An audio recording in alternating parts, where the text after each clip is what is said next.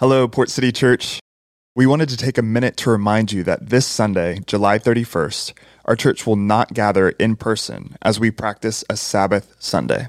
On this day, instead of meeting together at the church, we will use this time to intentionally rest and practice what we have learned through our Summer Sabbath series.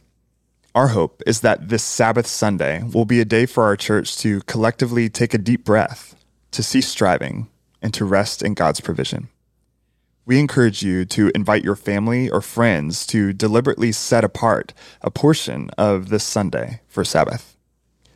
To assist you in your time, we will make resources available to you, including a short Sabbath Sunday video or a podcast episode you can listen to right here. We will also have a Sabbath suggestions guide for your day. Then, the following Sunday, August 7th, we'll continue our regular in person gatherings with a time to worship participate in community, and learn together. For more information, check out our website, portcity.church/sabbath. Now, let's dive into today's episode. Welcome to the Port City Community Church podcast. You are listening to our weekday summer series where we are exploring what it would look like to treat this summer as a Sabbath. Sabbath is a time set apart to experience rest as we deliberately stop working and trust in God's provision. To help us find new rhythms of Sabbath rest, we are reading through the Psalms together. Each week, we'll focus on one psalm, taking a different perspective each day. This will allow the scripture to encourage, challenge, and inspire us. Good morning, and welcome back to our Summer Sabbath podcast series. With a new week comes a new psalm to sit with, meditate on, and soak up its goodness. God's love is better than life. It's easy to believe this when things go our way and circumstances fall in our favor. The family is healthy, the bills are paid, and food is on the table. But imagine making this statement when your life is actually on the line in the middle of a desert, far from home, while enemies hunt you down. David doesn't have to imagine this scary scenario because this was his reality in Psalm 63. Yet, David didn't allow his trying circumstances to stop him from worshiping God proclaiming his goodness, and pursuing his heart more intensely. This week's podcast explores David's defiant assertion that God's love is better than life. Before we begin, I want to provide a space for you to pause and consider how you'd complete that statement. God's love is better than fill in the blank. Then spend a few moments praying, thanking God for the different ways that He loves you.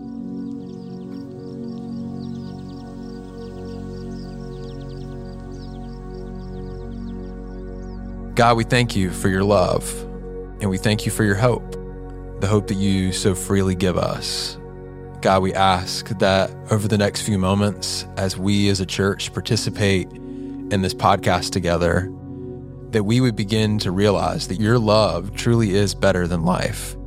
God, I pray that we would be inspired by David's faith through Psalm 63 and that we would go about whatever the rest of our day looks like, knowing that you truly do love us, that you care for us, and you desire to know us more intimately. God, we love you, and we say this in the name of Jesus. Amen. During our time exploring the book of Psalms this summer, we've become well acquainted with David's trials, some beyond his control and others self afflicted. We get a glimpse of just how chaotic his life was in Psalm 63. There's a debate among biblical scholars about when David wrote this passage and what prompted him to escape into the Judean wilderness. Some believe it was before he took the throne of Israel when hunted by King Saul. Others lean towards this poem coming later during the rebellion of Absalom, where David's son sparked an uprising and wanted him dead. In some regards, the wilderness was David's second home. Yet, it is in that spot where his loudest declarations of worship of God's faithfulness rippled out. With this in mind, I invite you to listen or follow along in your Bible as we read Psalm 63 together. As you do, pay attention and make note of any words, phrases, or themes that stand out to you. Psalm 63 says this You, God, are my God. Earnestly I seek you. I thirst for you. My whole being longs for you. In a dry and parched land where there is no water.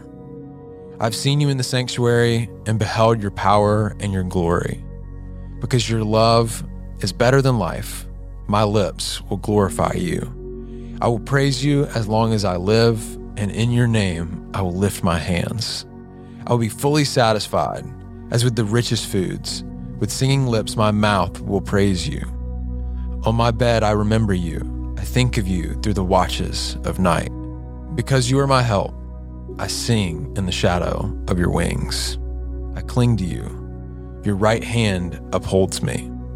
Those who want to kill me will be destroyed they will go down to the depths of the earth. They will be given over to the sword and become food for jackals. But the king will rejoice in God. All who swear by God will glory in him, while the mouths of liars will be silenced. That's a lot to unpack and an impossible task to do in a single episode. But that's the beauty of sitting with Psalm 63 for an entire week. It enables us to take our time, slow down, and chew on all of its wisdom. So let's read Psalm 63 once again, but this time center our attention on the opening verse. Psalm 63 says this You, God, are my God. Earnestly I seek you. I thirst for you. My whole being longs for you in a dry and parched land where there is no water. Take a moment to reflect on what we just read quietly. What words express the desire of David's heart? What did he long to experience?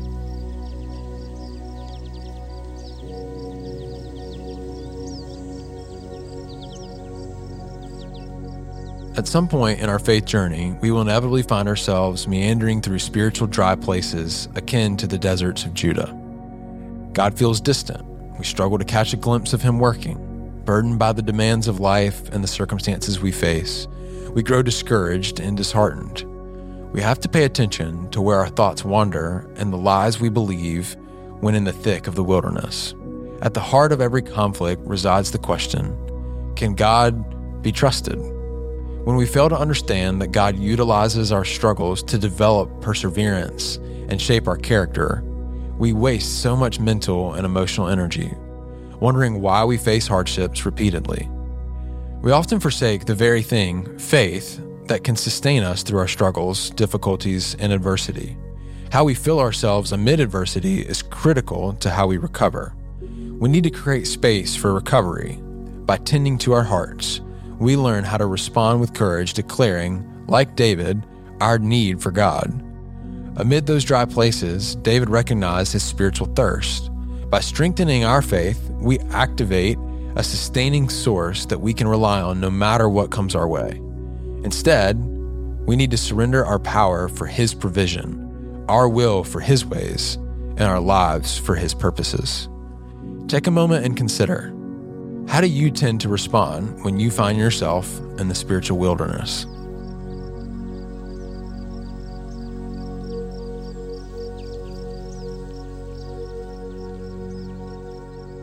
Let's read today's passage slowly one more time.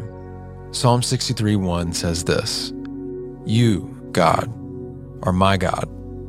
Earnestly I seek you. I thirst for you. My whole being longs for you in a dry and parched land where there is no water.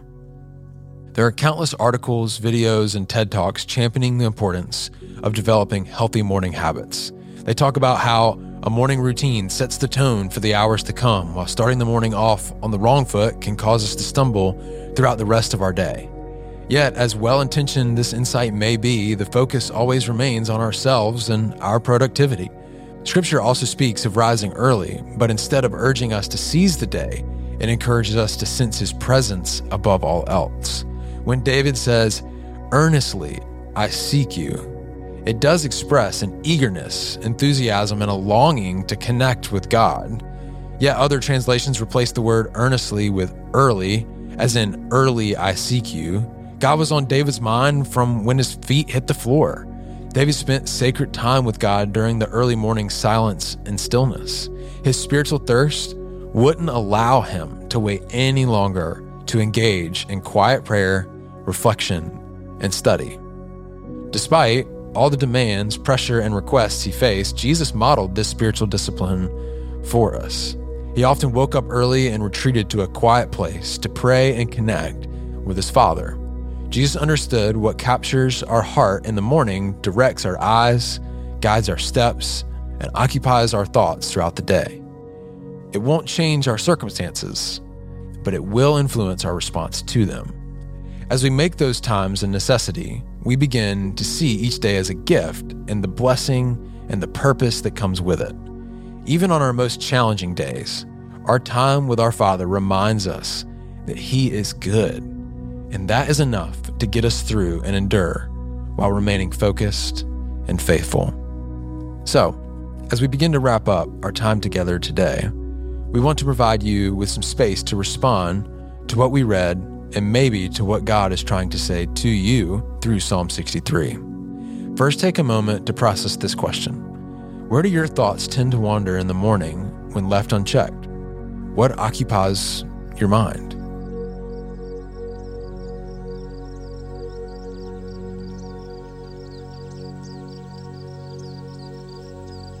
Another question to consider is this What would it look like to begin your morning with God and His goodness as your first thought?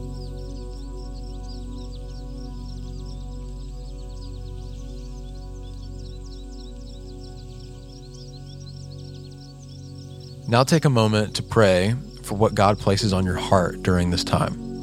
And then I'll come back and share a prayer for all of us.